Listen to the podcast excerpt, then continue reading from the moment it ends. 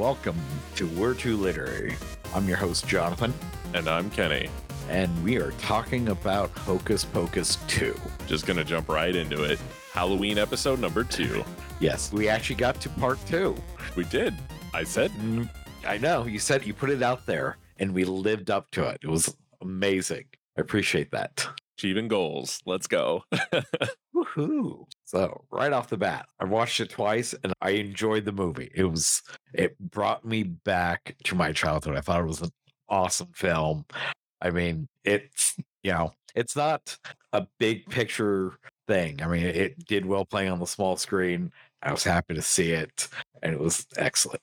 Agreed. Yeah. I also watched it twice. Thought it was great both times. It was actually, yeah, very entertaining. It brought me back to my youth as well. Made me feel like I was watching the original Hocus Pocus again, but modernized, like that kind of feeling. It- Oh, yeah. it really came to life in a way that I didn't think that they could pull off because again, it felt like that first time watching Hocus Pocus like did that go to theaters originally or was that uh I'm, I'm pretty su- pretty sure it was in theaters. I have, you know, I'm probably making up, but I have vivid memories of watching it in theaters with like my mom because my mom is a huge Bette Midler fan. I've seen probably most of her movies because of it. it it's funny I should know better about this because the movie came out in 1993 the original and Correct. I was pretty young at the time, very young at the time, let's be real here. But I feel like I would have remembered seeing that in theaters. I don't know. Either way, it felt like watching it when I was still a kid and that's what was really cool about this was they kept that authenticity of it. It didn't necessarily feel old school, but it, kept the feeling of how the original kind of carried you. You know, it was exciting the whole way through. It was fun and just a well-rounded sequel, which is uncommon. And yeah, we'll go back just a sec because we have the wonderful Google machine. And yes, Hocus Pocus was released in theaters. It did not do well in theaters, but it was released. Oh, that's a shame. yeah, potentially it lost Disney something to the tune of like sixteen and a half million dollars. No way. Wow. But because you know, since then it has aired like almost every year on Disney Channel or Freeform or ABC, it has picked up a new audience, hence Hocus Pocus 2. Yeah. Well, and I'll jump into right into one of the interesting bits of of trivia that I did learn about it is that Bette Midler was like the main reason this movie came back. The she's one of the biggest reasons it became a reality again. I guess she realized how popular the original film was based on a lot of the fan input and based on how a lot of the fans were coming back saying, We love it. We really enjoyed the, you know, Hocus Pocus one. And she was so surprised by that that apparently she went out there and, and pushed to talk to different studios about bringing it back to life. And she, I guess, did it yearly for a while. Really? Yeah, she was calling the studio once a year, just being like, How about it? And uh, they finally bit. And probably because Disney, like you just said, Disney lost a lot of money on it when it went to theaters. They probably didn't feel like it was as much of a risk now that it was straight to Disney Plus. Well, that's an interesting thing to, you know, I wonder about that because I mean, obviously, there's not a theatrical showing, so there's no recouping their losses. They're just, Right. you know, can they tie any increase in viewership or subscriptions to a release like this to, you know, kind of correlate and be like, yeah, this made us money because it brought in these kind of viewers? Or, Yeah. you know, is it like a Netflix thing where it's just the number of minutes or hours watched of it makes them go, okay, yeah, it was worth it because of this, which I think makes it a little bit harder to, you know, green light like a sequel, you know, because I, I know I've read that they have talked about wanting to do a Hocus Pocus 3, like most of the main cast. And by main cast, I'm assuming, you know, the three sisters or the three witches rather are all down to come back. Yeah. And actually, that was another thing that I had heard about Bette discussing aspects of getting Hocus Pocus 2 to uh, to the screen was that she would be interested in a franchise, which I don't know about that because that's you know that's we don't want to ruin the magic that is Hocus Pocus, no pun intended, by turning it into something that did it for too long, you know.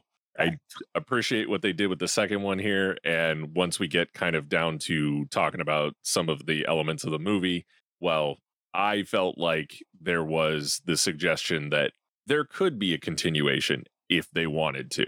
They don't have to, but they kind of alluded to the idea that, you know, not everything is. Oh, yeah. And there's definitely a quite a number of things that they left open ended that we'll get into. And on that note, why don't we start spoiling the movie for everybody? Why don't we? I mean, once again, if you haven't watched it, that's the whole point here.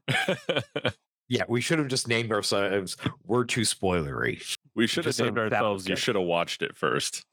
yeah. Ooh, I like that one. Actually, yeah, that's not bad. anyway, yeah, this is the part of the episode where we give you that one last friendly reminder that spoilers are ahead as we get into discussing what was a really wonderful throwback to a classic Halloween movie. Yes. It was very it warmed the cockles of my heart. Good use of the word cockles. I do enjoy that word. All right, yeah, let's let's jump right into it. So, really appreciated that this movie gave us context that we didn't have before in the form of introducing us to their young counterparts. The mm. three Sanderson sisters together as like Winifred was just turning 16, I believe. Correct. And that's a theme that goes throughout the movie is, you know, turning 16 and, you know, getting witchy powers and stuff. It Yeah.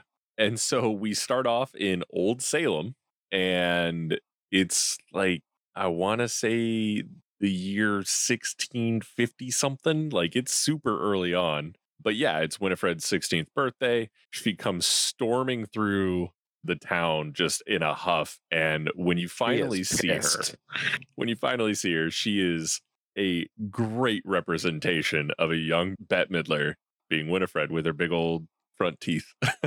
yes. That same like sass that you get to see Bette Midler, you know, lay on thick later. This young Winifred is just off the chart. You can tell who she's supposed to be. And on that matter, like all three of them just do a great job of channeling like the older version of themselves. Yeah, honestly, it was really solid. And the same went for young Mary and young Sarah. Both of those two did an excellent job representing their older counterparts. And especially young Sarah, like she nailed the just really goofy aspect that you get out of Sarah Jessica Parker's character later on when she's older. It's just, it's really on the nose. It is, which brings me to a slight. I'm, you know, maybe I need to do some research, but whenever they're doing like these back in the day scenes or movies and they're speaking ye old English, I do they did they actually speak like that? Because that is just weird. And maybe they did, and I just don't know enough. But it always just reverberates the wrong way with me. Ye don't know that they spoke thusly. Did they? I don't know. Did I get that right? I just it sounded like it. it sounded good. That was nice. So we we get introduced to the to the young Sanderson sisters right off the bat, and it starts out with the sisters, you know, saying happy birthday to Winifred, and you see she's all upset.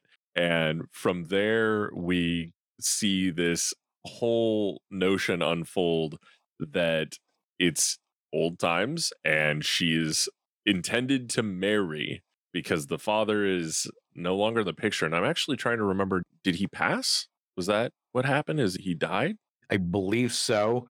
I don't think they really go into it other than he's not around and the Reverend is like responsible for him now. Right. And so the Reverend's forcing Winifred to marry a young lad that she's not interested in marrying. And as she's conversing with her sisters, we find out very quickly that they are not normal, what would be considered normal young ladies. They are very witchy. They're into the they're into some weird shit. They yeah. make some gelatin, which was I don't. Uh, did they have gelatin back then? They figured out how to you know grind up some hooves and make gelatin. Oh yeah, no. And then added like blood to it, so, amongst some other stuff. They were excited about the gelatin, but nobody else very, was. uh, and they proceed to also give her a birthday gift, which happens to be a very spooky looking spider. But I was also curious about this, and I don't know why I took the time to look it up. But it turns out that the spider that was in the box is actually a, a real. Uh, It is a real spider. It's a golden silk orb weaver, which yeah. coincidentally enough is completely harmless to humans. Yup.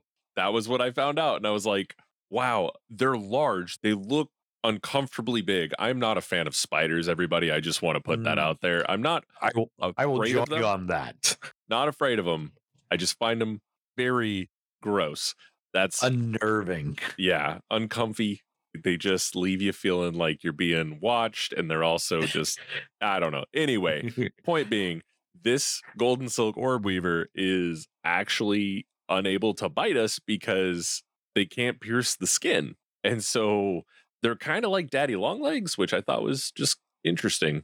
But I guess some argue that daddy longlegs aren't actually a spider either. yeah, there's a whole thing. We could do a whole podcast on that. Sure. Yeah, we won't. No, I do not need to know more spider facts than I already do. Yep, we'll move on from the spider facts, but that's the gift that the sisters give to Winifred, and it's like, oh, that's what you're into. That's yep, you guys are definitely on the right track to to being witches. And then there is a rap on the door as we are introduced to the Reverend, who I took a hot second to recognize, but when I did, I was like, oh my gosh, it's Tony Hale. And he did such a good job. To me, the right amount of like over the top, just ridiculous and like fit in well with the theme of the movie. so well. And yeah, he was just fun right off the bat. So Reverend shows up, knocks on the door, tells Winifred that she's she either marries or she's banished from Salem forever. And that's when we get into it. She straight up tells him no, she's not gonna marry that kid. And he says, Get the heck out of Salem. And she's like, Fine. But then he's like, Get your sisters. And shit hits the fan. Oh, and you have to remember, she said no because really she wants to marry Billy. Oh, her that's true right. Love. You know, they shared that kiss that one time. I forgot that Billy's standing out in the crowd and she's like, But I want to marry Billy Butcherson. Mm-hmm. And Billy's like, Why me? Yeah. yeah, that was really funny. what happens when you kiss a witch? Right. And the whole time, but we'll, yep, circle back to that. and so the Reverend demands the sisters be taken away, and Winifred's the only one being banned from Salem, which we're like, oh, she's not going to be with her sisters. So a whole chaos ensues. The spider gets onto the Reverend, and that gives them the out to to run into the forest. Where once they're in the forest, we're like, oh, now the real spookiness starts to settle in because it's a dark forest. It's forbidden. And Sarah's like, but we mm-hmm. shan't go in there. It's forbidden. It's like, but that's how we get away. That's they're not going to follow us into a forbidden forest. Yeah. Anytime a forbidden forest shows up, somebody's going in that damn thing. Yeah. I mean, what's the point of having a forbidden forest if you're not going to go in it? Am I right? It's fair. It's very fair. and that is where the story gets really interesting because that old song from the original was Sarah Jessica Parker being like, Come, little children, I'll take thee away. And that's as much as I can probably sing without getting in trouble. Beautiful. Thank I you. loved it. You did so good. and I was like, oh my gosh, it's the song. And then there's a raven up in the trees that comes swooping down. And I called it when we watched this. I was like, that's going to turn into somebody. And sure enough, I mean, it was obvious. I mean, it was i mean it was a raven with like a red shoulder cloak or something on it it stood out i mean unless that's a real raven but yes yeah, that raven did turn into somebody who i believe i mean we one of the disappointing things i had about the movie is this raven turns into hannah waddingham who i love i mean watching her in ted lasso has been amazing i've enjoyed seeing her show up here and i was hoping for more but she's only in this one scene Yep. but I do believe she is probably the mother that they reference I don't remember if they m- mentioned the mother in Hocus Pocus 2, but if you watch Hocus Pocus 1, they definitely talk about, you know, mother a couple times. I would, Oh, that is Hannah's character. see, I didn't catch that when I rewatched recently. I'll have to I'll have to look into that again. Yeah, so she shows up and is about to try and take the souls of the little ones of the little sisters and Winnie comes rushing up to save Sarah and she catches a whiff of her and realizes that well, would you imagine that? She's a witch too. But yeah, she plays Mother Witch and her role, albeit super short, was really good. She had just like the right mixture of all of their mannerisms almost. Like she was just silly, but also beautiful and scary. and then she never shows up again. Yeah. What the shit? I need more. You know, let's make a third one and she can be a main character there. That's Yeah, what I need. that would be great. Now, this is where we'll jump in and say that the the moment that is had here is a big buildup to the rest of the movie. Uh, she recognizes that Winnie's a witch and offers her the book. You know, you, her book of spells, and the book goes to Winnie, and she opens it up and starts looking through and comes across a really dangerous spell called Magicae Maxima and we learned that this spell comes with a warning. And what I thought was interesting because later on it's brought up again is that the spell's warning was actually delivered initially by Mother Witch. She flat out tells Winifred, like, don't do that spell. Not only does the book not want it to be performed, but she tells Winnie what the warning actually is in that moment that it takes away what she values most. And so we'll get back into that in a little bit. But book shows up. Foreshadowing. Hint, Yeah. hint. big, big foreshadowing, frankly. So again, a nice bit of foreshadowing here in the early stages. Hannah's character, who I don't believe we're given a name, her eyes glow purple during the scene, which definitely comes into play at the end. So shortly after the scene, you know, we get the girls back into town to get their little bit of revenge and show their dark path down, you know, witchhood as they set fire to the Reverend's house and cackle. I personally thought they should have gotten the fuck out of there pretty quickly, but they felt they needed to stand around for like a minute laughing while they watched, you know, the building burn. I was waiting. I they came up over the edge of that house and they light a fire to the Reverend's house and it's going off. And I loved his bit where he comes out, Reverend Trask comes out and he goes, This is the work of the spider. he's, like- he's thinking that the spider is some kind of devil spider or something, right? But they're standing there in like broad open space.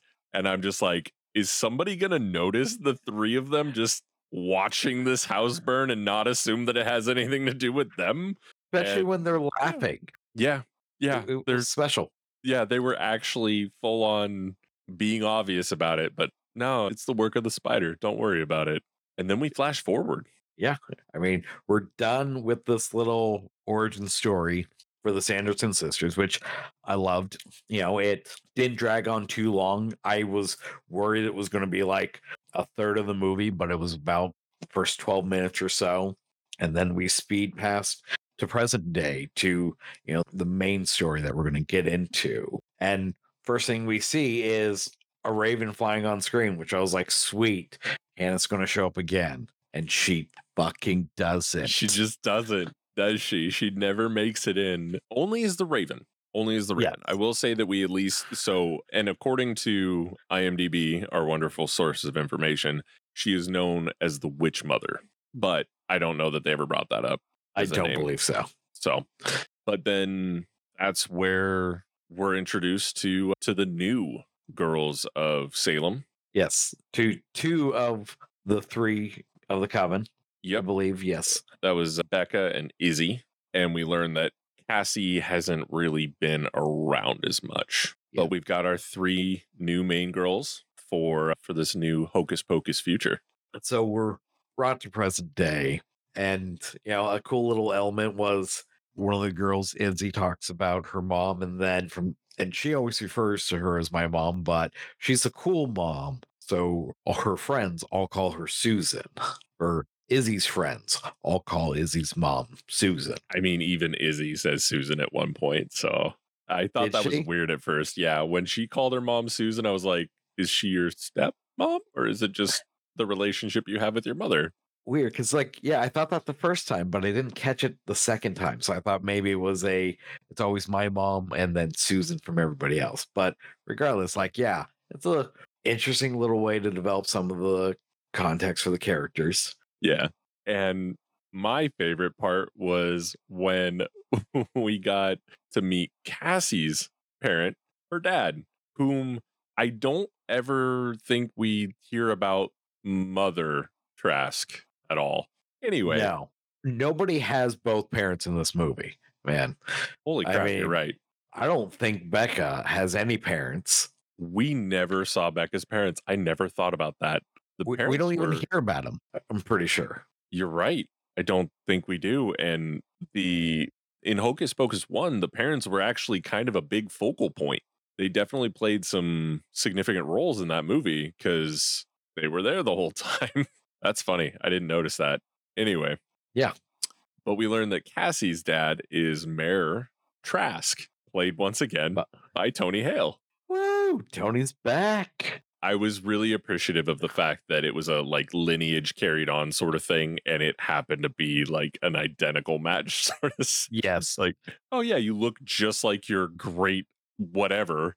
Hey, you know what? I've seen enough posts on Reddit comparing generations ago to some dude current day, and it happens. I It's mean, weird. shoot, there's that one picture circulating on the internet of how Keanu Reeves is apparently immortal because there's some representation of him in art from centuries ago. There's like six different pictures that look like it could be Keanu Reeves. Man is immortal. The man is immortal, and I'm more than happy for that. But as we're introduced to this new mayor, he's actually nothing like his reverend forefather or whatever. So you kind of have a suspicion right off the bat, but it turns out eh, he's not so bad. He has a really great role throughout the whole movie. And then shortly after that, the girls head to the magic shop where we meet Gilbert the Great, right? That was Gilbert the Great. Yes, that was Gilbert the Great, who re- regales us with the tale of the Sanderson sisters. and does this fun little bit where he makes a melted black flame candle return to its original form all the while It uh, Oh. returned, you know, to its original form in LED format. that yeah it very campy that's that's when the they have this fun telling the story right and give us a little bit of like the old Sanderson sisters which of course gives us a little bit of a hint that you know they got to come back somehow and how else would they do it other than this wonderful introduction to the black flame candle Right. And, you know, there's also a book like chained down inside a glass case, like Yeah. on display, you know, keeping him from everybody else. yeah, that was indeed the actual book. And so that book being there to begin with was very much a tell to what was to come. But he takes the girls, they are obviously regulars at this shop because he knows and adores them. So he takes them to the secret stash of cool magic items and ends up giving Becca what is to be the next black flame candle. That's where the party gets started. we it's a sad, sad looking candle. It is a depressing candle. It's all like wilted and leaning to one side. Just Yeah. Definitely a dick joke in here. definitely looks handmade. Yeah, right. Definitely definitely makes you think about it later when you find out that Gilbert is the reason that candle exists and you're just like Gilbert it's a candle man there's probably molds out there you probably could have done this somehow where it came out looking a little cleaner I mean he even admits that book helped him figure out how to do it and I can't imagine it was like a you have to do this in a way where if you aren't just constantly pouring it out on top of itself and I feel like there's no reason a mold couldn't have been involved you know Who knows? I mean, maybe if you use a mold, it doesn't work as well. It has to be handmade. You don't know. You don't You- know the rules. You're right. I don't know the rules. I'm not a witch. So something else context wise that we didn't mention yet is the girls were doing a Halloween ritual and they do it every year on Becca's birthday. And so that's where the candle will come into play as we get out into they didn't call it the Forbidden Forest, but it's very much Salem modern day and the same forest. So we know that's where the Sanderson sisters went to begin with. And that's where they're going to go do their ritual with this new black flame candle. Sure enough, as you might have guessed, the candle definitely does its job. Otherwise, there It wouldn't be a movie. Yeah, if it didn't, we wouldn't have a movie to watch. So I'm thankful it worked out. and that was a wonderful introduction to the sisters because they come in singing to absolutely no one. Well, Which th- that's not true. They were singing Yeah. to the girls. the girls. Which I love that they point out that these three witches just show up and start singing. Like, what the shit's going on with? Yeah, Izzy's just like, who are they singing for after a while? And then that's when we get spooked by Sarah popping up out of the blue and going, You. And I was like, that that was awesome. I appreciate that a lot. Well played. Yeah. And they that oh man, that's where we head to Walgreens and they try to convince the sisters that that lotions are the new children's souls, skincare lotions. Hey, they work some magic supposedly, so maybe there is a little something to it. I want to talk about that just a little bit because I thought it was really funny how they handled that whole situation to kind of put it back on track. We're getting a little derailed by going into the Walgreens and they're going down the aisles looking for the, the lotions and what have you that are supposed to help with youth and beauty. And there was a couple of things that happened during this whole interaction that I was like, okay, I'm going to pull out some plot holes here. Or not necessarily plot holes, but just like nuances, whatever you want to call them.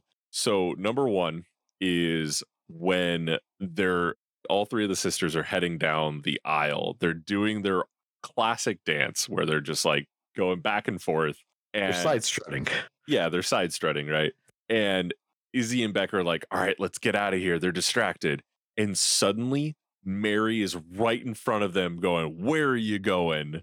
Come along with us. And she was just going down the aisle. So, this is a power that they supposedly have that so rarely gets used when it would have been more convenient. Like, just to show up out of the blue back in front of somebody when they thought that they had left them 50 some odd feet on the other side of the store.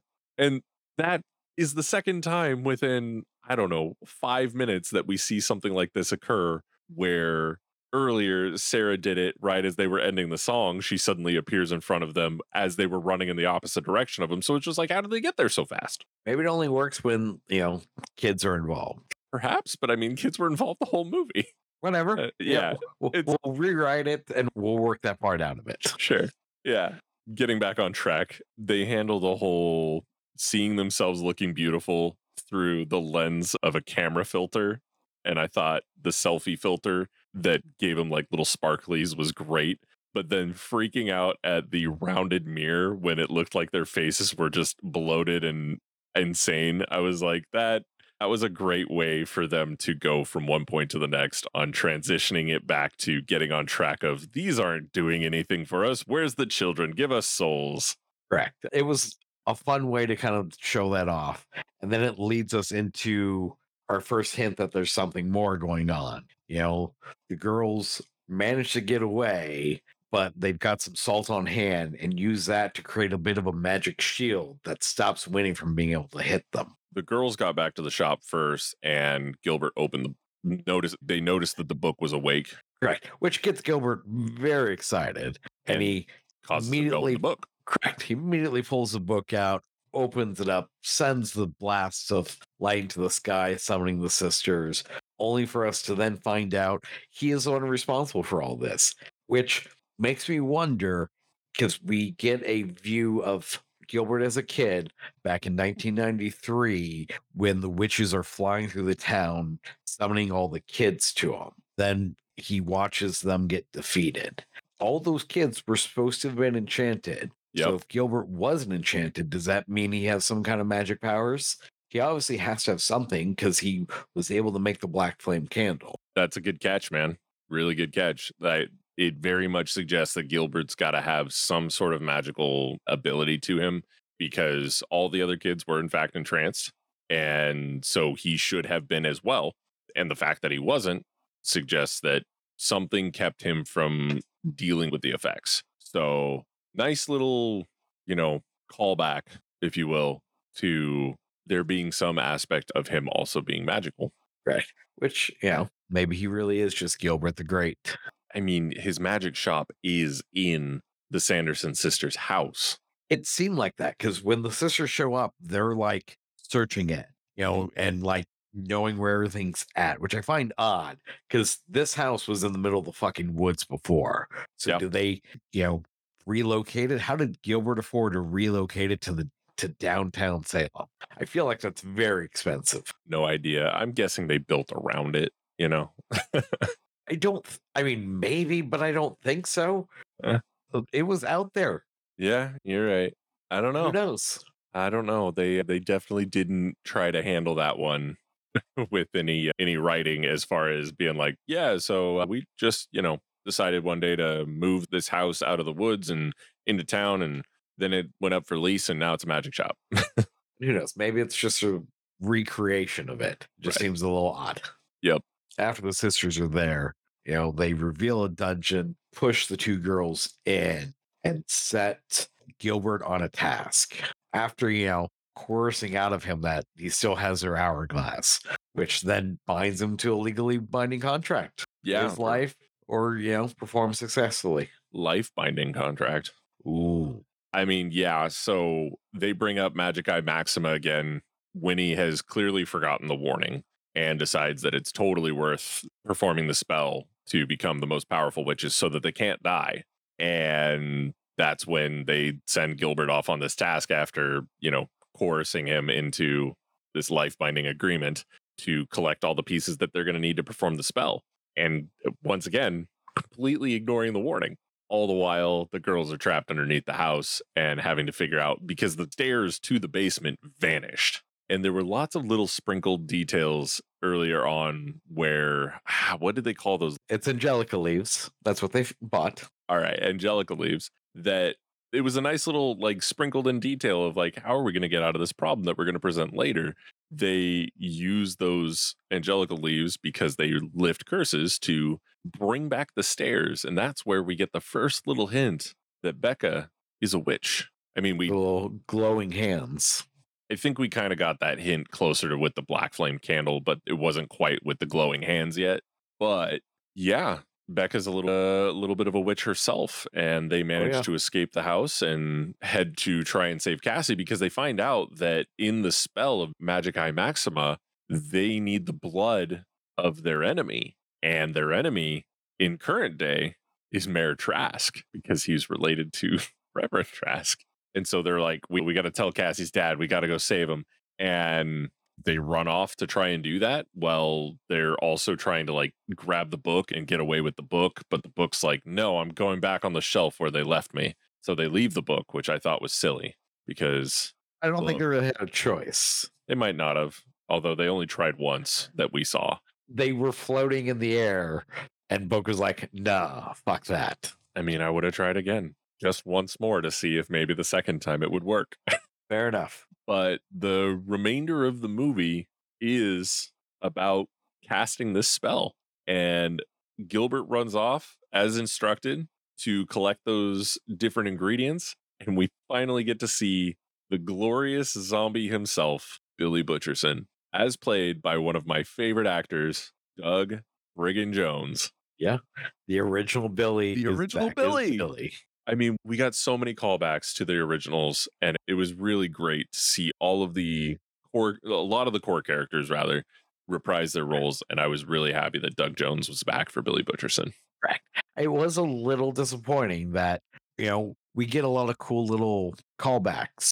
Yeah. You know, to previous things, but the original protagonists never show up, which I was disappointed by. I was hoping for at least maybe a little something or a name mention. And if there was a name mention, I definitely missed that. Yeah. But yeah, we don't get any Max. We don't get any Danny. we do get a reference to Binks. There is a black cat, which I know you would have preferred and would probably written in a talking black cat. Yeah. But I was Yeah. okay with just having the black cat. Cobweb, which is such an interesting name for a cat, but I'll take it. Uh, he was cute. He was cute. He didn't look like a cobweb. Cobwebs are awful. That's fair. I'll give you that. Cobwebs are awful. But yeah, so we finally get to see Billy Butcherson again. He's back and just as wonderfully snarky as ever. And he's also one of the ingredients. He's the head of a lover, which means we're going to get to see Billy without his head again at some point. Yes. Yeah, a lover that she kissed once. And the truth of it was that he was actually in love with Sarah. He was in love with Sarah, and yet some horrible rumors spread. And, you know, next thing you know, Billy is Winnie's lover. because one kiss. Oh, poor Billy. Now that we have Billy back, Billy and Gilbert are about to go off and pull some shenanigans as they try to collect the remaining ingredients, which he has failed to mention to Billy that, you know, his head is part of the spell, but that comes into play later. What I really enjoyed was the fact that they did this cut to Sanderson sisters and they're actually trying to make their way through the same bash, Halloween bash that's going on. And they stumble across somebody who tells them, Oh, you must be looking for the stage. And they find themselves on the stage where they're having a Sanderson sisters costume contest. And there are some ridiculous costumes that are trying to look like the Sanderson sisters. Eh. You get some that look like they just, you know, grabbed some clothes out of their closet, threw them on, and showed up. And then you get some that, you know, definitely some nice cosplay. They put some effort into that, made Yep. it work. and I really really enjoyed the drag versions of them, the ones that Winifred ends up having a little bit of a back and forth with, where she actually manages to get the other one to turn their nose up, like "Oh, you wound me," kind of thing, right? And then also Mary going up to the one that just looks like it, it's not drag in the same sense. It's actually just bearded men wear, wearing witches outfits. And she goes up and she's just like, Is that what I look like? Damn, Damn, we look fox- good. No, no, no. We You look foxy. we look foxy. I was like, No, what is happening? They're making such a big to do about their looks throughout this whole thing. And she sees this guy looking like her and goes, Wow, we look amazing. Man, no. So good. no. But they're looking for Trask and they win this, or well, they actually don't win the costume contest. Even as the originals, they don't win. Some other set wins, and then they very embarrassingly take the trophy anyway. Yes, they rip it like it's a. I don't think they were teenagers, but it was you know some younger women dressed up in some pretty nice costumes, and they just rip the trophy away from them. And I'm like, no, this is some bullshit. And then we get to launch into this movie's musical number, which was I don't know, it was excellent. It was enjoyable. It reminded me of the first one.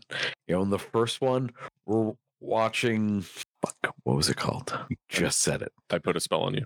Thank you.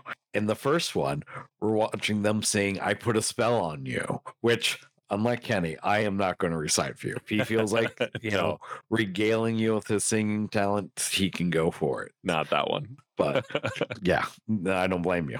But yeah, they launch into a musical number of one way or another. And I thought it was interesting. I looked this up, and both musical numbers start at the exact same time at 58 minutes and 30 seconds. yeah, that's crazy. 58 minutes 30 seconds on the dot and they both start the same kind of song because the whole point of this song was to also put everybody under a trance and get them to go track down Trask for them. And so Very slowly, mind you, doing the thriller dance, I'm pretty sure. the whole way they just and I loved it even more that in in the first one, right? It was I put a spell on you and it entrances the kids and the kids all make their way to a central location. But I don't think that by the time they they reach their destination, the trance necessarily ended. But in this case, all of them go looking for Trask, like you said, very slowly, thriller dancing it the whole way. And by the time they finally do find Trask a little later on, they all reach out and touch him. and he's like, you know, freaking out. He's like, I'm in a flash mob. This is I've He's seen these on very TV. he's so happy, and it, it's right after he got his caramel apple too. And that was honestly the meanest thing that happened throughout this whole interaction was that he comes around to find out that his caramel apple is gone. Some son of a bitch in the flash mob stole his caramel apple. Right. It just grabbed it and took it from him. And the thing that really got me though was that when they find him, they're all just like, what are we doing here? And then they turn around and they walk away. And it's like, well, they did what they were told. They went and found Trask, but it's not like they led the sisters there. No, and maybe the sisters need to get better about their exact wording. They didn't say they had to bring mm. Trask to them or bring them to Trask. They just had to go find Trask. They found him and were like, "Oh, peace out." Oh, so that was a really that was a really good bit. After losing his apple, Trask is obviously very sad and heads home. Yeah, he's just defeated. He's had a rough day. It's I'm very sad for him. I mean, it's always rough to see Tony Hale just sad. Uh, I don't think we emphasized it enough, but he spent the vast majority of this Halloween bash just standing in line for one of these caramel apples. And I failed to mention earlier that the initial time when we saw that couple who were dressed up like some original characters from Hocus Pocus 1, Trask gets a phone call from from Becca saying that Cassie's throwing a house party. And so he rushes, he loses his place in line and he rushes home to take care of that. So this whole time we're just watching Trask try to get a caramel apple and fail to do so until he finally gets home and gets out of his car with a very sad caramel apple from the store. From That he's- Walgreens, mind he's- you. Oh yeah, it was Walgreens because he talks Right. about the fact that the sisters earlier blew out the lights when the girls were trying to escape, and he's like, "What Walgreens turns out their lights That's right. Every Walgreens I've been in has been well lit. very well lit all the time. There's never a time when it's not. I'm pretty sure. No, not all Walgreens are 24 hours, are they? That would No. be- that would be I, I think some of them, but yeah, not all. anyway. The sisters are actually trapped inside of Trask's garage, surrounded by salt because the girls bested them again after they were trying to chase down Cassie when they realized that Cassie was a Trask descendant. And so the girls think they got him trapped, but And they did pretty successfully they did. Yeah. Until, you know, a little, another nice like Easter egg kind of referencing the first is back when they're at Walgreens earlier, they have to find brooms so they can fly off. Winnie, as always, has a broom, but this time Sarah finds a Swiffer wet jet or Swiffer mop, and Mary again finds herself a vacuum, except this time it is two Roombas she calls broomies. Yep. And it's hilarious watching her trying to like balance on these as she flies through the sky. And I don't know Roombas enough, but they have like glowing red lights, just give that little extra little evilness to them. Yeah, I love the touch with the visual aspect. Also, the whole time she has to ride around on these things, she has to stand. So, at least before, when it was a regular vacuum with a bag, she was able to ride it. And this time, with it being Roombas, or yeah, Roombas? He calls them broomies. I'm calling them Roombas. I'm sure there was some kind of knockoff because I don't think I've seen a Roomba with a red light that big on. Yeah, no, I just legit couldn't remember the name of those robot vacuums for a moment because I oh, have a Roombas. I have a robot vacuum from Wyze, and I'm now going to name it Broomy. Nice. I'd like it.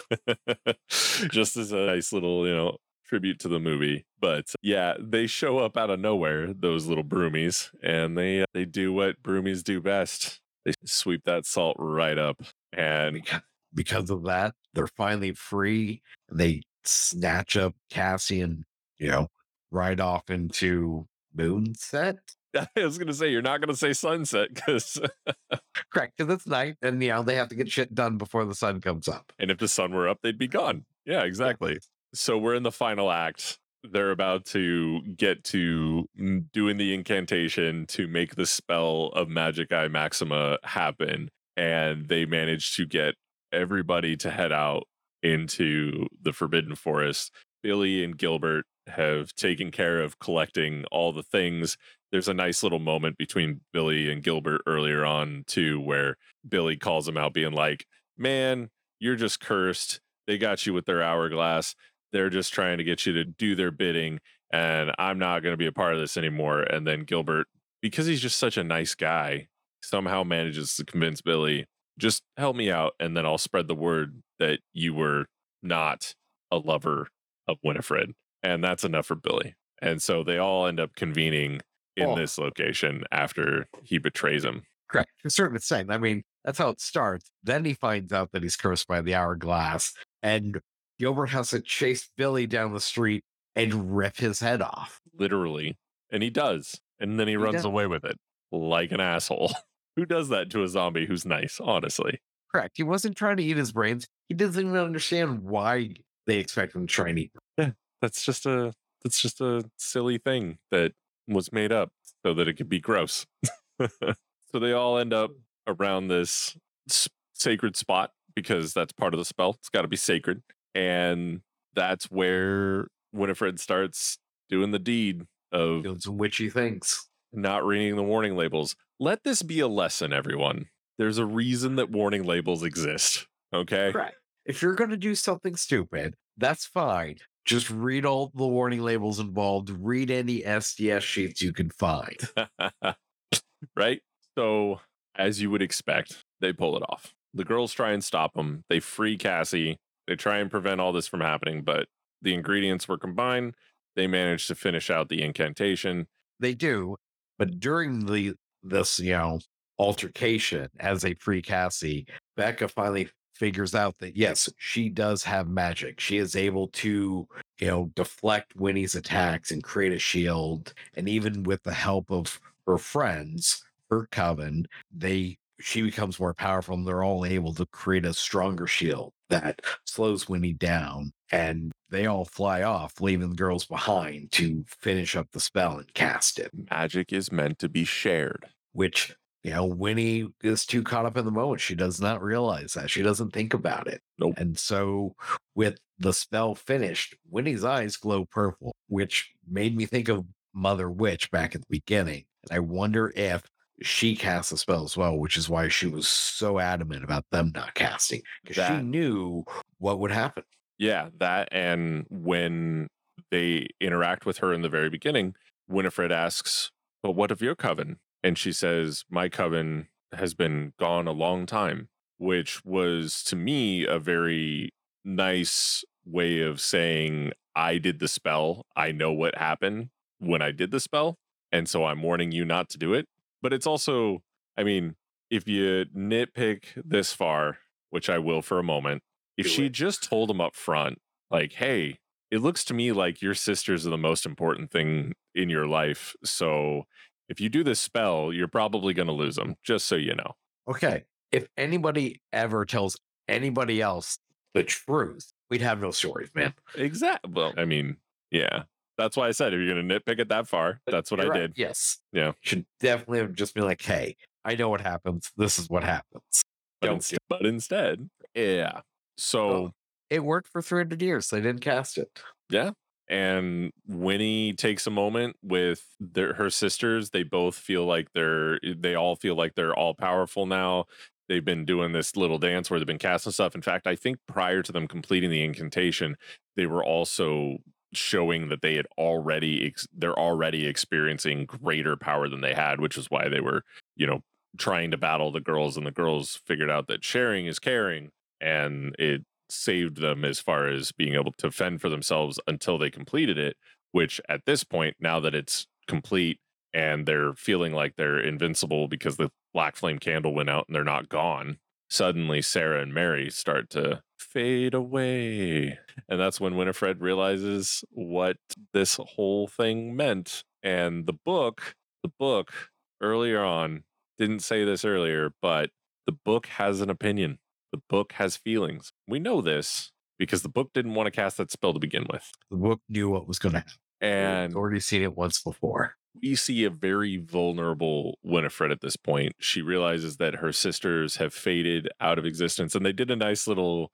callback to the original again, too, with the way that the sisters went out when the sun hit them. it was like Mary was like, bye bye. And Sarah was just like, goodbye. She says it in a very sing songy way. And they did that again with them fading out. And it was really nice to see that again before Winifred realizes what she's done and starts to crumble and feel heartbroken. I mean, as much as she wants to live forever and be all powerful, she doesn't want to do it without her sisters. If she had taken the time to read the fucking label, she wouldn't have cast a spell. RTFS. Read the fucking spell. Warning. so she breaks down a bit and asks the book for one last favor if there's anything that it can do to help bring her sisters back to her. And sure enough, the book opens up, flips a few dozen pages, and presents a spell to the new witch, Becca. And he asks her to go ahead and perform the spell, which she does. And Becca casts the spell of reuniting, which we find out means that she will be reunited with her sisters. And we're all very happy. And then she starts to fade away. Though. I mean, no, because she starts to fade away. They finally thought that they had it. They finally were like, the black flame candle's out and we're still here. We don't have to worry about the sun coming up anymore. But then Winifred starts to fade away too. And it doesn't bring her sisters back to her, sends her to them. And it was honestly kind of a nice ending. Yeah, it had a very satisfying conclusion to It. Yeah. I mean, Gilbert was somewhat right earlier when he tried to say the Sander- Sanderson sisters were good. They're not good per se. I mean, they were, you know, the sucking the souls of kids out of their body. But, you know, beside that, they really cared about each other. And as you can see from like the intro, that everything they've done has been for each other to protect each other. Yeah. Yeah. The whole story is actually interesting in that sense because the sisters aren't necessarily being bad to be bad. They're just living their living their best life, protecting their family, being themselves, you know? And you can't fault them for that. Right. I mean, you don't eat children's souls. That like that's just something you don't do, but you can't fault them for just being themselves, That's fair. being a I mean, family. definitely don't eat kids' souls. yeah. No, so we see this is kind of where things close out. We learn that, you know, there's a new witch in town. So there is the possibility of kind of a continuation in the sense that we might get to see, you know, a newer witch coven, Kevin works what do you call a gaggle of witches. a gaggle of witches. And then we close out with what appears to be the same raven from before, which means Mother Witch is still around. We don't get to see it Hannah does not show up again. This is some bullshit. yeah, it was it was kind of interesting that there wasn't like a little bit of a revisitation there, but we do get the inclination again that there could be more to this series when we roll through credits and find a stinger that involves Cobweb the kitty finding a second black flame candle. So it sounds like Gilbert did his, you know, extra work on making it happen to make sure there was another available if something happened to the first one. Well, if you're going to go through the effort of making one, you might as well make a second one. Uh, y- I mean- exactly. That fat of a hangman is probably pretty hard to come by. So might as well get as much as you can when you get it. Which I'd also like to know how a 12 year old kid or how old he was gets the fat of the hate. yeah. Even for that matter, how does the 20 or 30 year old get that? Yeah. so let's get into the writing a little bit.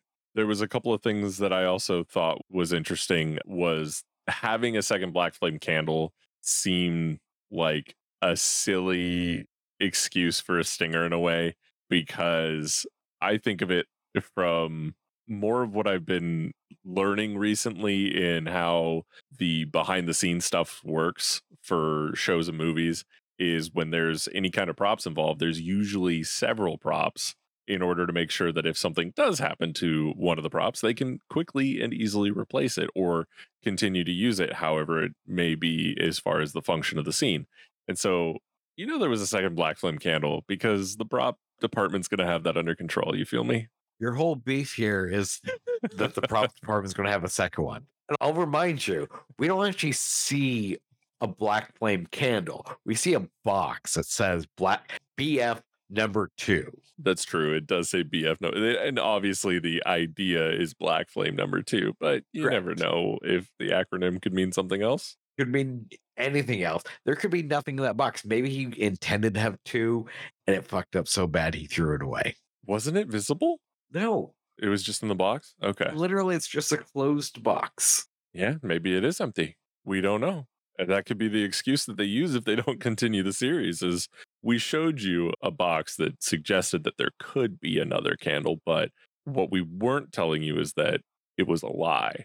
No, there there were a few different uh, kind of plot-based silliness that came into play that it was good for what it was, but I still hoped for more. For example, the girls earlier on when they finally reconcile and figure things out because imagine your friend is throwing a party and I mean, granted, in the case of what happened here, she was trying to make sure that her dad was safe and figured that the best way to make that happen was to rat out her friend so that he would go home. Mm. But I felt like she just wasn't mad enough about that. I felt like Cassie should have been a lot more upset that her party got crashed. I would agree with that. You know, Not that it was the right thing to do, just that it was not enough anger. And she got over it too quickly. well, and in the time it takes for the girls to get from the fair to Cassie's house, she gets it cleaned up real quick and changed out of her costume. Yep.